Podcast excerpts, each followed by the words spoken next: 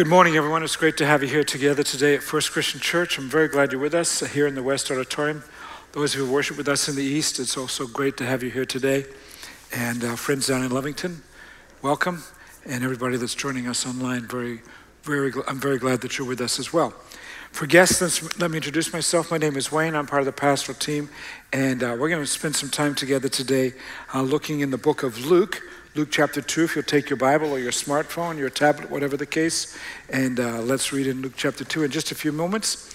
Before we get there, just uh, be aware, I'd like you to be aware of, I've been saying for a number of months that we are going to renovate um, the main portions of our, our building on the lower floor. And you're thinking, when's it going to happen? It starts next Sunday afternoon. So, what it means is all the carpet from starting right here in the front of this stage all the way into the lobby, into the, all the atrium, and into the uh, East Auditorium. Here's you you are desperate to know and to learn how to pull up carpet. I know you are. So we'll teach you next Sunday afternoon at, at 12:30, okay? If you'd like to be we can save it thousands and thousands of dollars if you'll come and help us do that. We got to move all the pews. Those of you sit in the balcony, uh, next week as you leave, we have to lift up all those pews. If you'd just kind of toss them over the edge, that'd be fine. We'd appreciate that. So next next Sunday afternoon at 12:30, all the uh, all the rent people come arrive Monday morning. So we got to get the whole place empty and ready for that. So if you'd like to participate in that, stop by the Connection Place and uh, they'll they'll get you signed up or go online, give us a call. We need a significant number of people. It'd be a great way for you to meet people and a great way to learn how to get carpet that's glued down off the cement. Good luck. No, I'll be here. I'll be here. I'll be here. So later on the service, uh, later in my sermon, we're going to have a very special moment with the children who are in the building, and to prepare for that, we're going to we're, we're going to uh, when they come in, we're going to uh, sing to them. And we're going to sing a song that you probably know if you've been in church a little while, but if you're new to church, then maybe you don't know this. So I want to teach it to you right now. And it, it's really, it goes like, Jesus loves this I know. Can you sing with me? For the Bible tells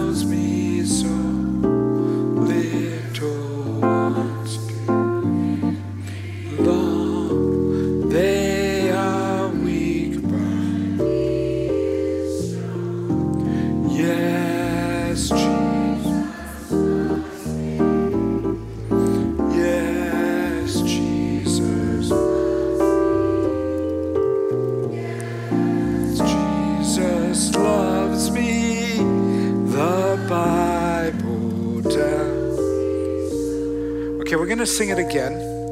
And those in the East Auditorium, you're singing so well we can hear you from there. Sort of. But we really, I really, let's try it one more time just to make sure you know how it goes, all right? Jesus loves me, this I know, for the Bible tells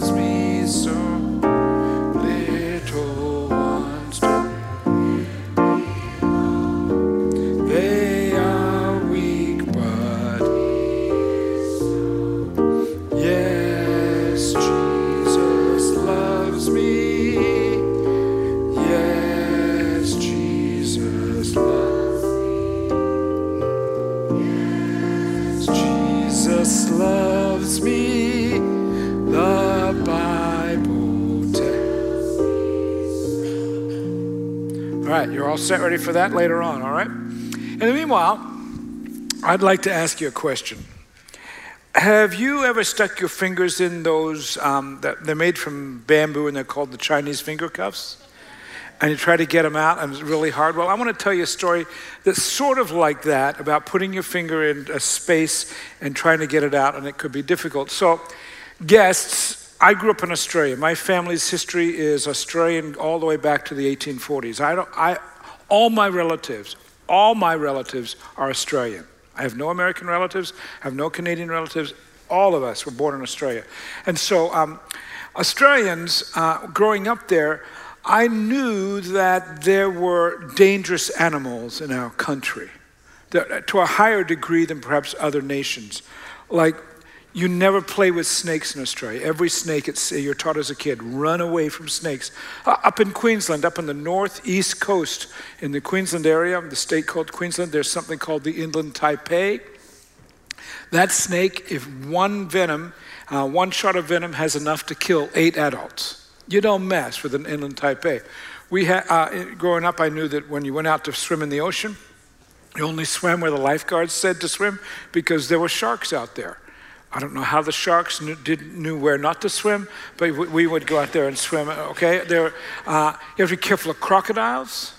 You have to be careful of kangaroos. You mean kangaroos, those cuddly little things? Well, they're cuddly when they're the little ones, and they're all different varieties, but the six foot tall ones, the red kangaroos and the gray kangaroos, the big ones, they can thump you to death. Literally, literally, they could, if, they, if you get in a fight with them, they will box they, when they're mating, when, they, when they're fighting their foes, they box each other to see who's the most aggressive male. And if they really want to get messy with you, they'll, they'll put their, front, their, their back paws and lean back on their, their tail and just throw you down and tear your chest out.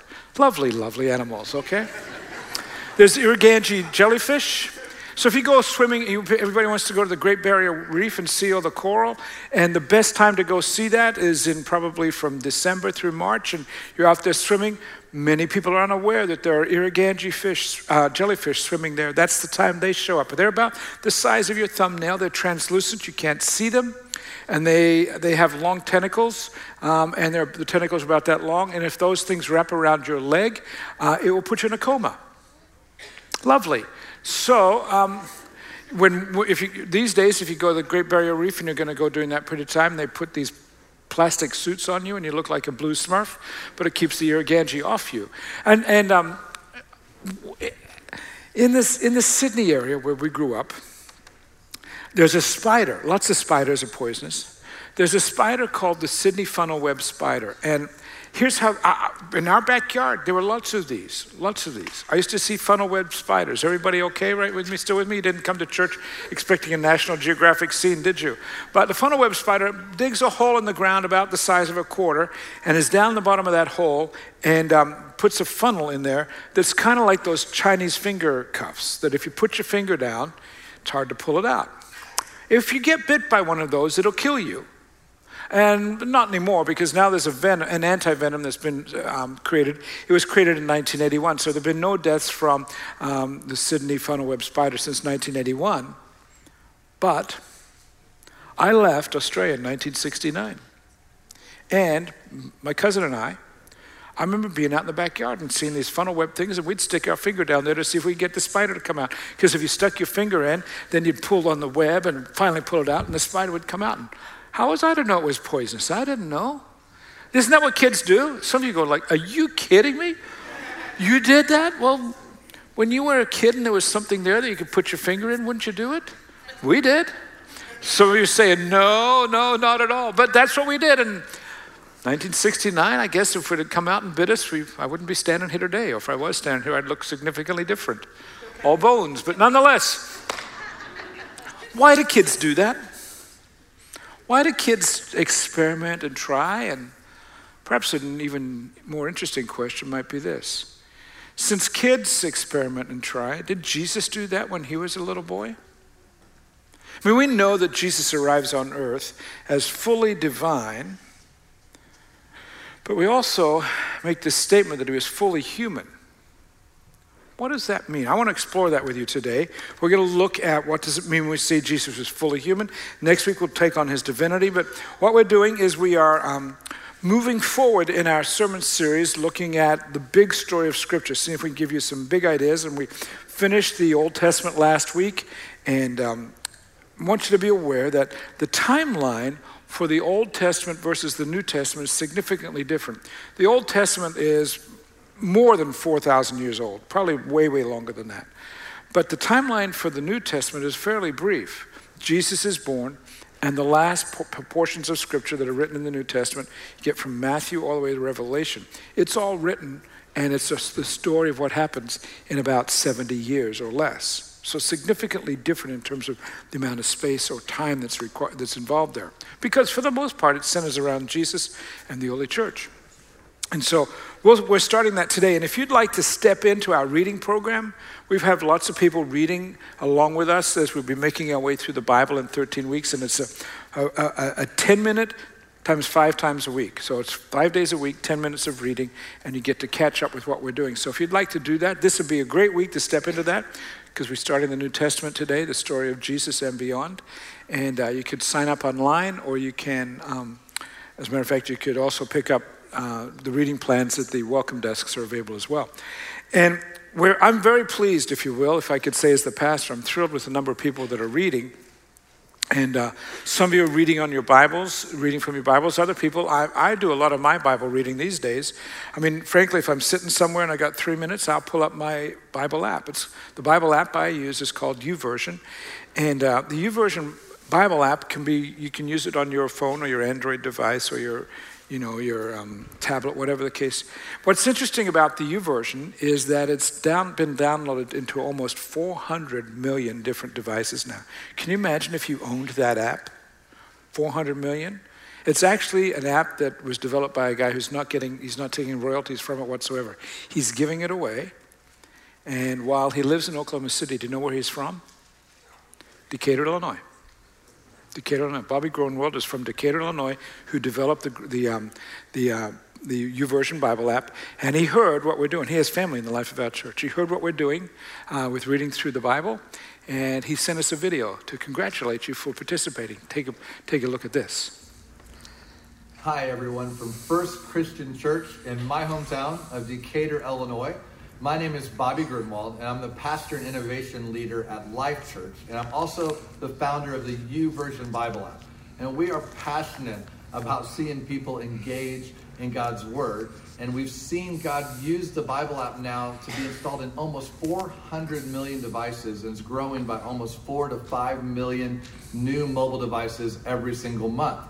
And so that's one of the reasons that I'm actually very encouraged and excited to hear that you guys are making the Bible such an emphasis for your church. I hear that you're taking 13 weeks to actually study through the Bible and you just completed the Old Testament. So, congratulations on that. I just want to encourage you to stay with it. Not just during these 13 weeks, but certainly stay with it during that time. But beyond that, we just want to encourage you to make the Bible a part of your everyday life. I'm confident that as you do that, you're going to see God do incredible things in your life as you grow close to Him and close to Him through reading His Word.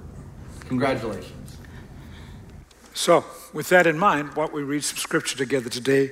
Uh, Luke chapter 2, beginning at verse 22, and we'll unpack this as we move along, and then I've got some comments about it. So, this is the story of Jesus. Luke chapter 2 is when Jesus is born. You get to chapter verse 22. He is eight days old, and when the time came for the purification rites required by the law of Moses, Joseph and Mary took him to Jerusalem to present him to the Lord. So, what's that about? Well, the, the practice and the habit was that in, in ancient Israel, uh, per Moses' law and per the way in which the ancient Israelites figured this out, the first boy born in each family was to be taken to Jerusalem and taken to the temple. The temple was this uh, big very large building up on the Temple Mount. You've seen the Western Wall. Some people call it the Wailing Wall. It's above that. And the idea is you're going to take your, your baby boy there at eight days old, circumcised eight days old, ends up in the temple at eight days old, and you take him there and you say, Thank you, Lord, for this child. So they go from Nazareth a few days' journey, and it's written of the law of the Lord in verse 23. It says, Every firstborn male is to be consecrated to the law to the Lord, and to offer a sacrifice in keeping with what is said in the law of the Lord, a pair of doves or two young pigeons. So they're supposed to go, offer Jesus and say, Thank you for this baby, and literally hold him before the Lord, if you will, and offer a sacrifice. Now, it's not an expensive sacrifice. Two doves or two pigeons were fairly inexpensive. So the idea was that every family, it wasn't that um, you had to be wealthy to do this, and it required a very expensive sacrifice. It was a common, uh, you could buy two doves for not a lot of money. Now, there was a man in Jerusalem called Simeon who was righteous and devout. He was waiting for the consolation of Israel, and the Holy Spirit was on him. When we say the consolation, what are we talking about? Well, think about what we've been looking at in recent weeks the story of ancient Israel. 1000 BC, they're in really good shape. They're the military, economic, political leaders of the world. But they walked away from God's direction and they began a decline. And as they began that decline, uh, different nations began to become the world leaders. 722, the Assyrians take over Israel. Then in 586, the Babylonians come in and they take over. Then the Greeks and the Romans, as we've talked about in recent weeks. And so Simeon now is aware that it's almost been a thousand years, coming up on a millennia, since Israel was free as a nation. And he's waiting for the consolation of Israel. He knows that the prophets of old promised a Messiah, a Savior who would come and give the nation its freedom. And he's waiting for that consolation. Verse 26 it had been revealed to him by the Holy Spirit that he wouldn't die before he had seen the Lord's Messiah. Moved by the Spirit, he went to the temple court. So he's got this understanding while I'm alive, I'm going to see the Savior who's going to give Israel their freedom. And he goes in the temple, and while, as the parents brought the child Jesus to do what for him, what the custom required, Simeon sees this baby and the light goes on. This is the kid. This is the one who's going to provide for Israel's salvation. Simeon takes the little boy in his arms and prays God, saying, Sovereign Lord, as you have promised, you may now dismiss your servant in peace. I can go home and die tonight. I'm an old man, and it's okay if I die tonight. Why? Because I have seen, as you promised me, that I would see, I would meet the person who was going to bring Israel salvation. My eyes have you seen your salvation, which you've prepared in the sight of all nations, a light of revelation to the Gentiles and the glory of your people Israel. Now, Joseph and Mary, the child's father and mother, are looking at this going, What's all this? They're marvel at what he was what he was saying about Jesus. And then what does Simeon do? He blesses them, it says. Now, we're going to spend some time this morning looking at what that means to bless a child. We're actually going to do it with our children later on. But before we get to that, sorry, before we get to that, there's some things that I'd like to explore with you about Jesus as a little baby. We know he was born, Mary. We know at eight days old, here what's happened, and that's a relatively brief time. But then there's really only one other story that we know about Jesus when he's a little boy. If you carry on reading in the chapter, you'll get to the end of the chapter where um, 12 years old. Again, Joseph and Mary and his family are going to go to Jerusalem. It was part of Jewish custom in those days that um, every now and then a Jewish family would leave their hometown and they would go to Jerusalem on a spiritual pilgrimage. And so, one of these events where there's going to be a spiritual pilgrimage and the whole family, you could think of it this way this big family reunion in Jerusalem, and the family comes in, there are parties, and they go to worship and they enjoy each other, and Jesus is there, and they're having a great time, and it comes to an end, and it's time to go home, and they go home, and they accidentally left Jesus in Jerusalem. And you go, how did two parents accidentally leave their, their son behind? Well, you know, you've got all the family around and they think he's with Aunt Sue, and, you know, he's not with Aunt Sue. They think he's with Aunt Bo- uh, Uncle Bob, and he's not. Can I tell you, this happens in the life of our church now and then? As a matter of fact, a number of years ago, we had a family that this would happen about once a month. Mom would come to work, come, come, to, come to the church in a car. Dad would come to a church in a different car. And they, they had a number of children. And dad would think that the kids were going home with mom, mom would think the kids are going home with dad. And I'd be closing up the building, and there's these three kids. I'd say, Where's your kid? Where's your, where's your parents? They've left without us. So eventually, oh, it oh, happened so many times that eventually they'd come to me and they'd say, Pastor, mom and dad left without us again. I'd be starting to get a complex if I was them, but that's a different matter. It, it became so common that eventually I just started taking them home to their house, to their house. And so this is that's how it works. Joseph thinks Mary's in charge. Mary thinks Joseph's in charge. They think they're with a relative. And they, they start their journey back to Nazareth, and Jesus isn't with them. And they go back to Jerusalem looking for him. It took them three days to find him. In the meanwhile, he's in the temple and he's learning all kinds of things from the rabbis. And when they get to Jesus, they're not really thrilled. Read, read with me, uh, say verse 48. She, his mother finds him and says, Son, why have you treated us like this? Your father and I have been anxiously searching for you. Why are you searching for me? Didn't you know I had to be in my father's house? And they didn't understand what he was saying to them. Then he went down to Nazareth with them and was obedient to them. His mother treasured all these things in her heart, all the things that you know about Jesus' birth, going backwards in the book of Luke, back to chapter 1. She's pondering all these things and wondering, who is this 12 year old kid that I've had? What's it going to be, what's it going to be like for the rest of his life? And then we read a very, it seems like a throwaway verse Luke 2, verse 52. Jesus grew in wisdom and stature and in favor with God and man. Why is that there? Well, if I could get you to think about it this way.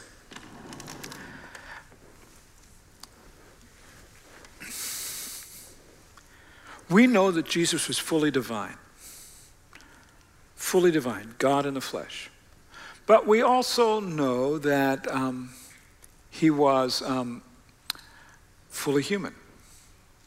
And if you think about the life of a human child, what do you know about children? I'm, they're very important to us, but if a child is going to make his or her mark in this world, it usually doesn't happen until they're well into their adult years, for the most part.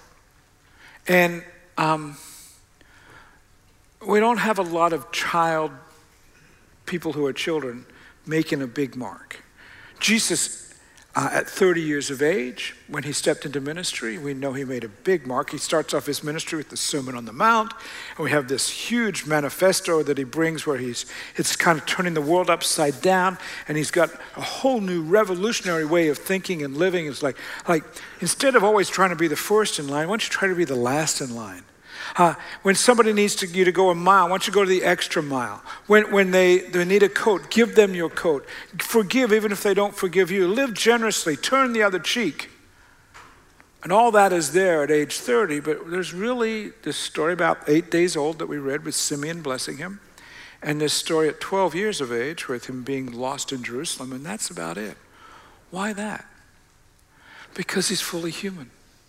If he, had, if he had showed up at 12 years old and knew all kinds of things, or if he just showed up at 17 and had his act together fully, we'd go, well, that's not really being human, is it? But as coming as a baby, we go, did Jesus drool when he was 18 months old? Did he have trouble walking when he was two years old? What's that mean? And Simeon takes this baby in his arms and blesses him. Here's, here's friends, here's a, a really important premise about Christian faith. We absolutely believe that Jesus was God and is God. But we also absolutely believe this that God came in the flesh. We call it the incarnation. It means the Emmanuel came. God is with us. And why did that occur? Why, why was it important that we have God in the flesh? Rather than just God, Jesus, if Jesus had just come to earth as sort of an alien, if you will, at age 30 and started teaching. Why is it important that he had that childhood? So that humans would know that God knows what it's like to be human. See, we want to be able to relate to God and not just have God far away. We want God who is with us, and the only way in which God could be with us was for God to be fully human. That means this God baby at eight days old, this God boy at 12 years old, this God adolescent, this God young man, say at 22, he had to grow and change and develop just like you and me. And I find that an incredible relief to think that probably a five year old Jesus in Galilee stuck his finger in something he shouldn't have put his finger in because he would have experimented and grown. You know what I like about it most? It gives you and me permission to change. See, it says that Jesus grew in stature. He went from little to tall.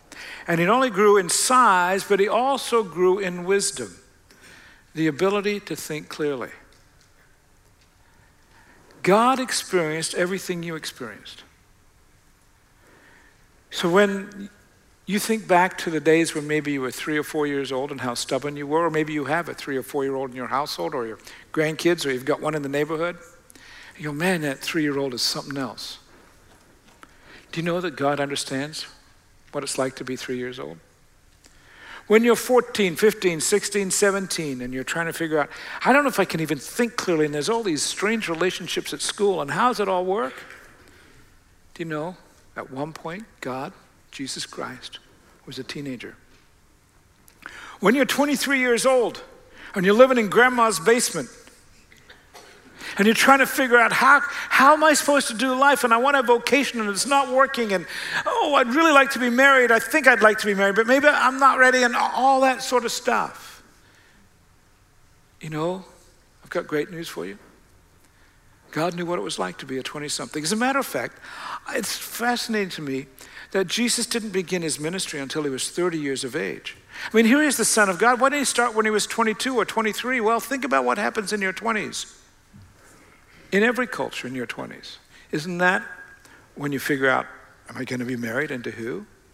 And in our culture, am I going to buy a house and I'll have to sign a mortgage of some sort?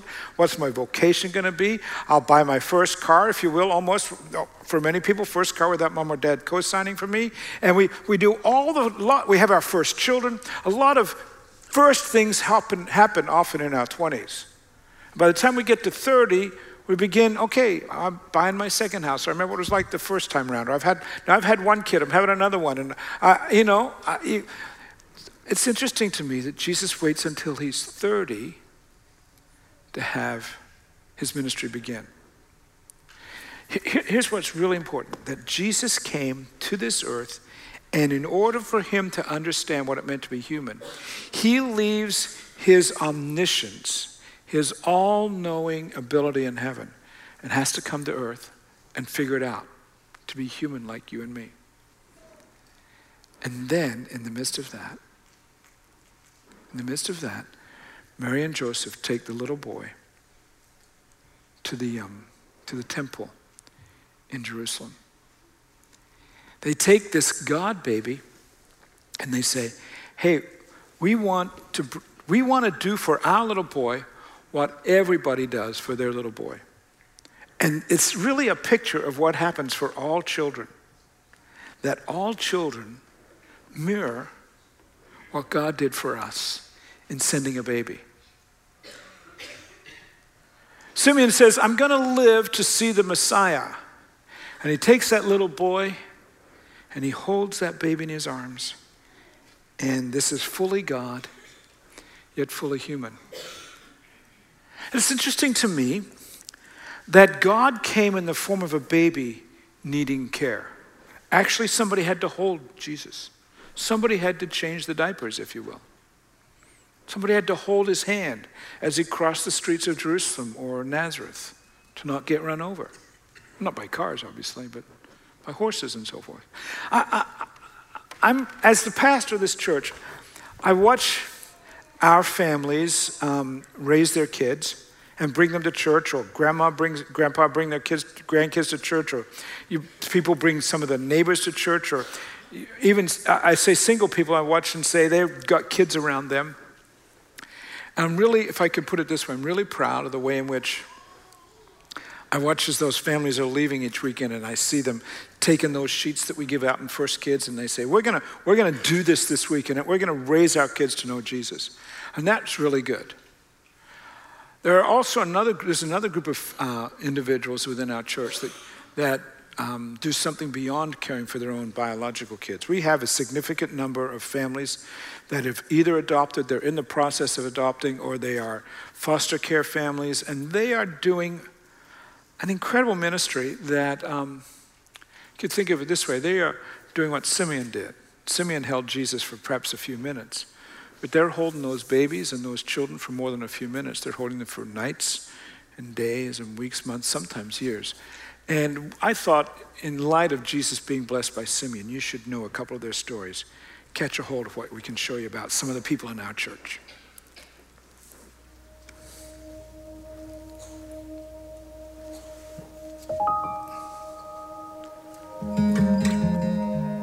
We felt really called to adoption actually when we saw our daughter's picture.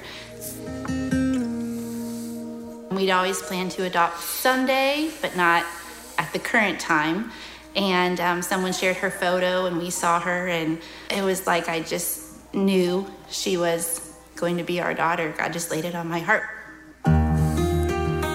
It, our situation for fostering was unique. We knew these two little girls before they were actually put in foster care.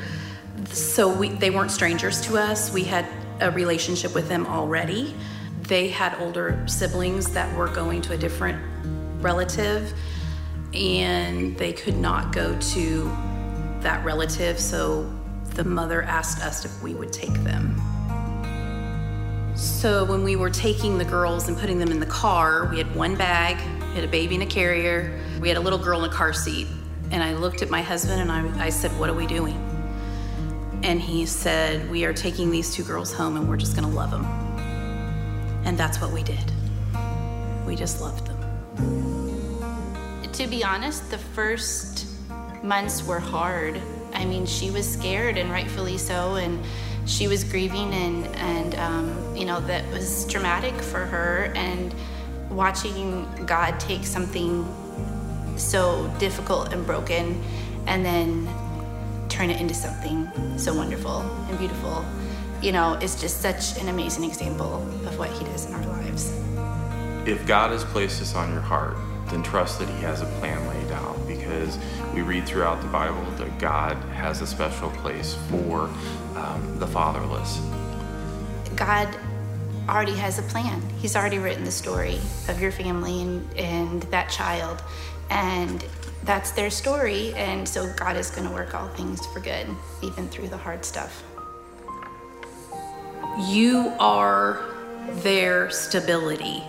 And to me, that's worth it. It's it's just worth it to bring them to be into a stable home, to give them love that they don't get most of the time.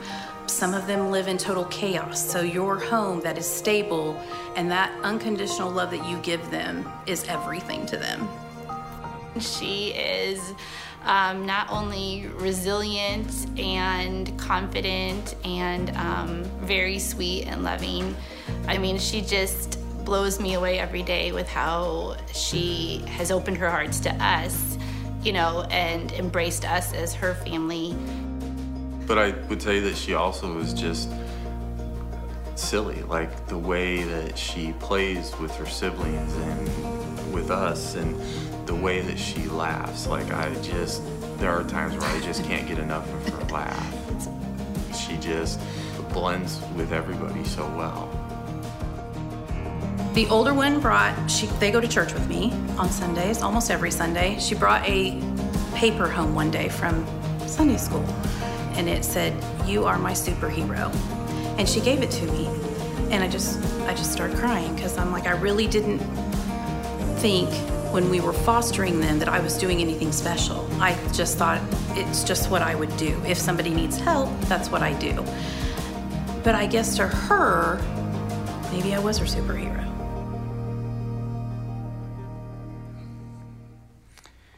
You know, around here we talk about being the tangible touch of Jesus Christ. We reach into people's lives and literally be his touch in their lives. And can I tell you, I think these families are doing great in that regard. If you'd like to help out, there are ways you can do that. You could, there'll be lobby, there's a, there's a table in the lobby today. You can um, go talk to some of the families and find out how you might be involved in that ministry. Maybe say, well, we're not able to, I, we couldn't do that in our household. Well, um, we, I assume that some of us could, you know, bring kids in. If it's a short respite care or whatever, Safe Families is a way to do that. It's fully recognized by the state and so forth. So uh, if you want to find out more about that, or you say, hey, I can't help it, I'll buy your diapers for a week, or I'll buy your, can I make a meal for you? Here, here's my understanding. Think about Joseph and Mary. They're young people. They have no anticipation of a child coming into their lives. They're not even married at the time when the story starts. And yet they both have an angel visit who says, You're going to be parents. And you're going to be parents to God's. They are essentially adoptive, parent, adoptive parents.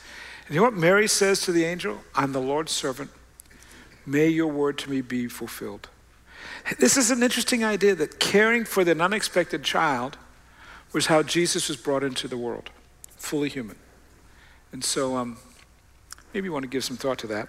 Because as I look at Jesus' ministry, there are these really cool moments where you see that Jesus really wanted us to care for children.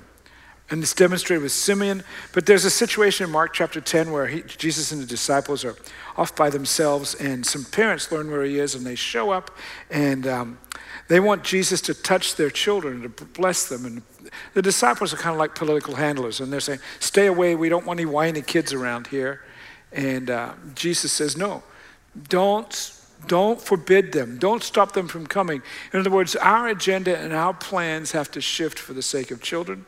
Their stories and their needs interrupt what we do. And it says that he puts his hands on them and he blesses them. You know, this idea of blessing this way is common throughout Scripture. There's lots of examples of it where um, it's, la- it's language of love, it's blessing them, it's um, praying for them, it's giving them understanding of hope. And um, we want to do that with our kids today. And so we have, um, hard to figure out how to do this. What's, what age children should we bring on stage? Uh, but we're going to bring those four years and up who are in First Kids up on stage with us today. And if you're in the room and that's your age, we invite you to come on stage. And as they come, we're going to sing the song that we practiced. And this is the beginning of our blessing over them. Can you sing with me? Would you, why don't you stand so it's easier? Jesus loves me, this I know, for the Bible tells me so. Little ones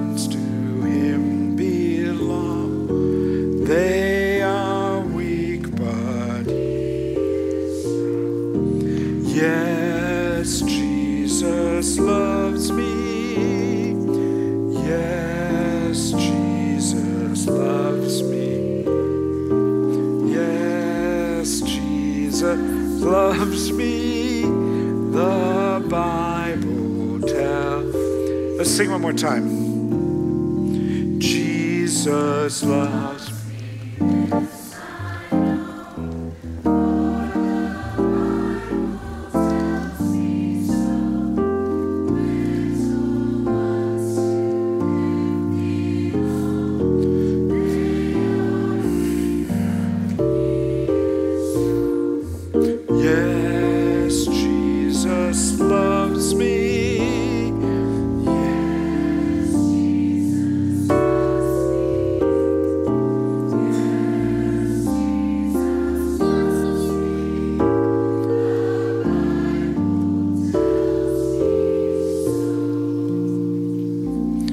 kids, I know that you didn't expect it when you came to church today that you're getting up on stage, did you? Did you know that? You didn't know that, did you? How you doing, Mr. Pistorius? You doing fine? Are you? How's school going these days? You love it every day? You'd rather be out in the combine with dad, right? No, you don't know? Hey, guys, here's, what we, here's why we asked you to come and join us on stage today. Because, are you folding your arms like this? Can you fold your arms? I can fold my arms. You guys good at folding your arms? Oh, all of you know how to do that really well. We, we wanted you to know how much we love you. Not just your parents love you, but we love you. And not just the ones at the house love you, but we all love you. And we really want cool things to happen for you in the days ahead. And um, this afternoon and in the years ahead. And uh, have, you, have you found your family out there yet? Have you been able to see them? Let me get out of the way. Or have you seen you guys selves up on the, you found family there? What about up there? Have you seen yourselves up on the camera? Look at that.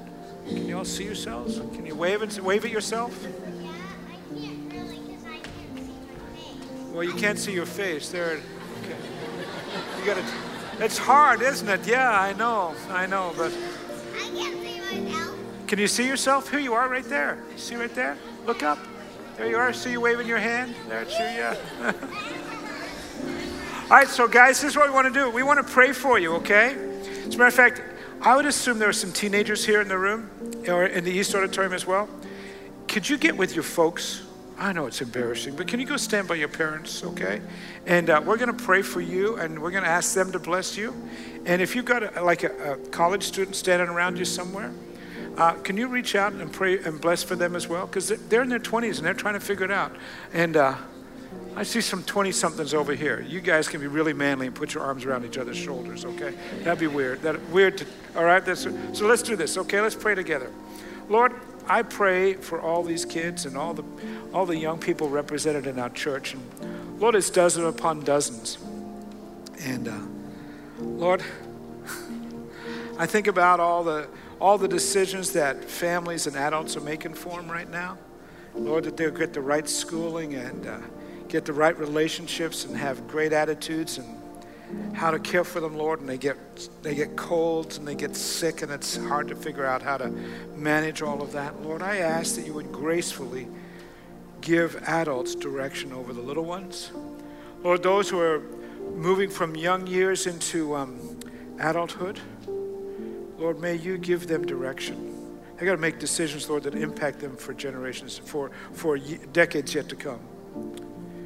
And um, Lord, these little ones most of them, Lord, are going to come. There's going to come a day when they're going to want to have a family of their own and spouses. And I pray, Lord, that for everybody here that has that that's in their timeline, Lord, that you would be preparing that spouse right now, and uh, that you would direct their steps, direct their steps regarding vocations, education, their health, Lord. Most of all, above all, may each of the young people represented in our church. May they know Jesus Christ. May they live for him, we pray, each day of their lives. In Christ's name, amen. Amen. Hey, guys, thanks for being with us today. You can go back to First Kids now. Is that all right?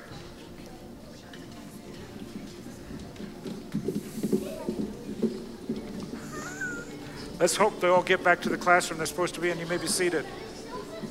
Take a seat, friends.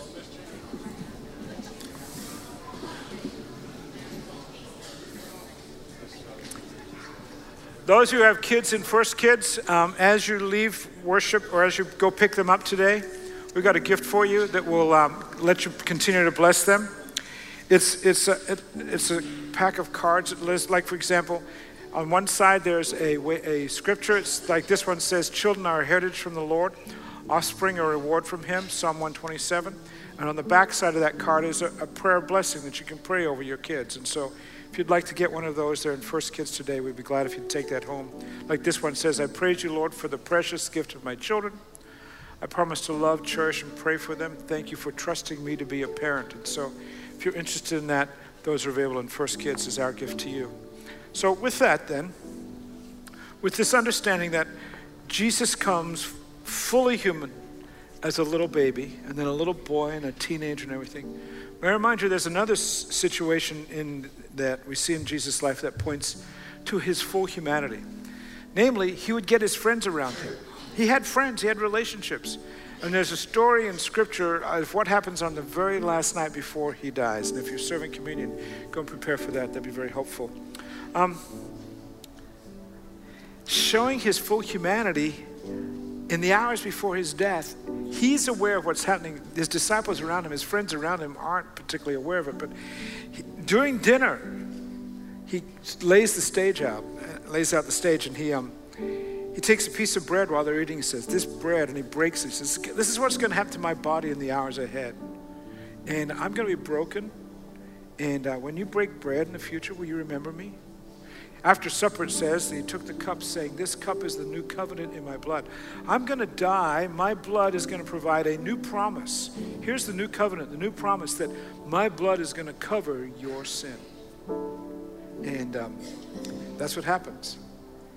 Paul the Apostle, when he's writing about this scene, he makes a comment after he tells the scene. He says that um, whenever we eat and drink in remembrance of Jesus, we remember the Lord's death we remember that he was fully human. Yes, divine, we'll deal with that next week.